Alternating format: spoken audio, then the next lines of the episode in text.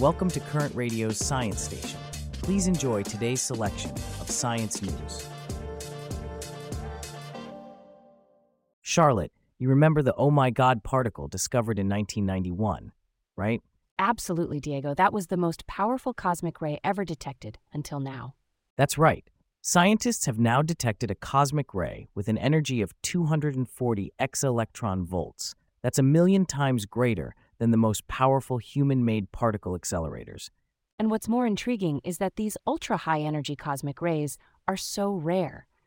I mean, fewer than one of these particles arrive on each square kilometer of Earth each century. Exactly, Charlotte. And the mystery deepens when we try to trace the origin of this particle, which was detected in Utah and has been named Amaterasu after a Japanese sun goddess.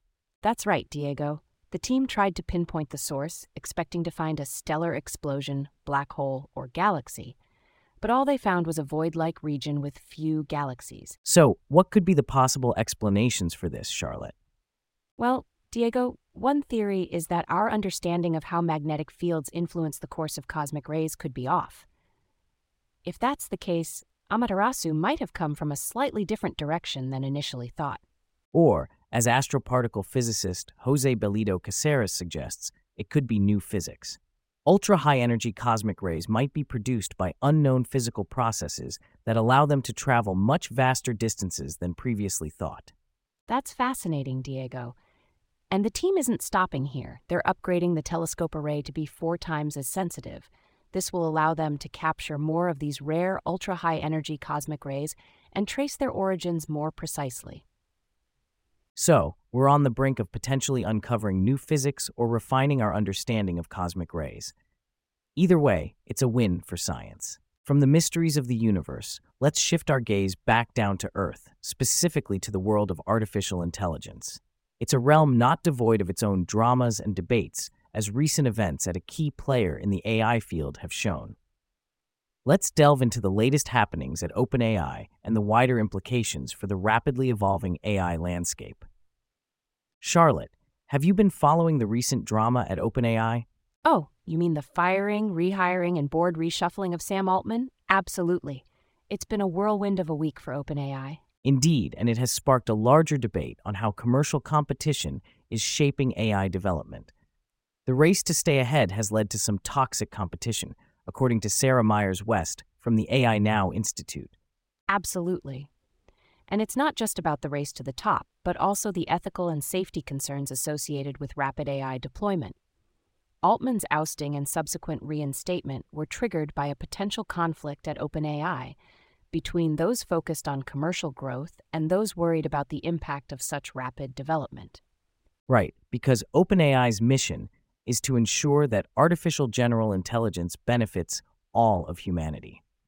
So it seems like there's a bit of a clash between the company's original nonprofit ethos and the capped profit model it shifted to in 2019. That's a good point, Diego. It's a fascinating dynamic, isn't it? OpenAI was founded as a nonprofit, and now it's potentially transitioning into a more traditional profit driven tech company. Exactly. And it's not just about OpenAI. The AI landscape is heating up with Google, Amazon, and other startups all competing in the conversational AI space. And this competition could be detrimental for society.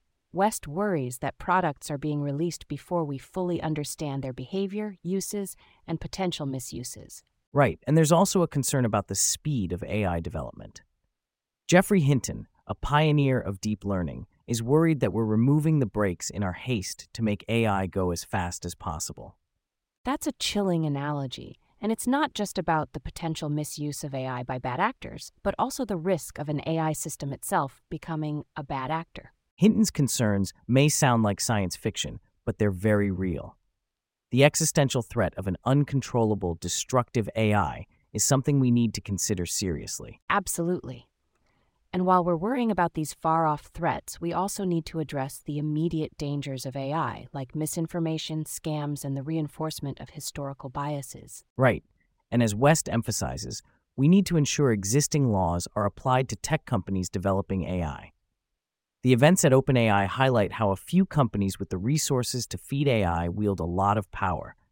It's time for more scrutiny from antitrust regulators. From the complex world of artificial intelligence, we now venture into another equally intriguing domain of scientific advancements.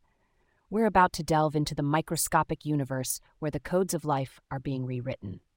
So, buckle up as we journey into the fascinating realm of gene editing and the revolutionary tool that is CRISPR Cas9. Today, we're delving into the realm of gene editing, Diego. Ah, the fascinating world of CRISPR Cas9, best known for its role in the lab as a DNA editing tool. But did you know, Charlotte, its natural function is actually as an immune system, helping microorganisms fend off viruses? I did, Diego. But what's truly intriguing is the recent discovery of new, rare types of CRISPR systems. This is thanks to an algorithm that sifted through millions of genomes. That's correct, Charlotte. Feng Zhang, a biochemist at MIT, and his colleagues developed this algorithm, which they named FLSHclust. The algorithm analyzes genetic sequences in public databases, looking for similarities between genetic sequences, right? And then it groups them into clusters, which it then uses to find CRISPR associated genes. Exactly. And this has led to the discovery of around 130,000 genes associated with CRISPR, 188 of which had never been seen before. And among these, they found the code for an entirely unknown CRISPR system that targets RNA, which they've named Type 7. But finding new CRISPR systems is becoming increasingly difficult. It's like finding a needle in a haystack, isn't it? Co author Eugene Koonin says that type 7 and any other unidentified types must be extremely rare in nature. Indeed, Diego. But why are certain types of CRISPR system rare? Is it because they're not generally useful to microorganisms, or are they specifically adapted to an organism living in a specific environment? That's a great question, Charlotte. Christine Pourcel, a microbiologist, suggests that it might be a bit of both. The FLSHclust algorithm itself is a major advance. It will allow researchers to look for other types of protein across species. Indeed, it's a real treasure trove for biochemists. The next step is to work out the mechanisms through which these enzymes and systems work, and how they could be adapted for biological engineering. True, Diego. Some CRISPR proteins might not be useful for engineering as they randomly chop up DNA, but their precision in detecting DNA or RNA sequences might make them good diagnostic or research tools. It's too soon to say whether type 7 CRISPR systems or any of the other genes identified by FLSHclust will be helpful for genetic engineering, but they have some properties that could be useful, such as type THEM's few genes that could easily fit in a viral vector and be delivered into cells. From the microscopic world of gene editing, we now turn our attention to a global issue that's larger than life. As we grapple with the challenges posed by our own genetic engineering, our planet faces another pressing concern invasive alien species threatening ecosystems worldwide. Let's dive into this critical topic as the G7 nations take a bold stand against this ecological menace. So, Charlotte, the G7 nations are taking a stand against invasive alien species that are threatening ecosystems globally. Quite a development, isn't it? Absolutely, Diego. It's a significant move, especially given the increasing risk of these species entering various regions due to globalization. And it's not just a couple of species we're talking about here, but over 3,500. That's a staggering number, Charlotte. And these species, like fire ants found at Japanese ports, contribute to the loss of ecosystems. It's a global issue that needs urgent attention. And it seems the G7 is stepping up to the plate.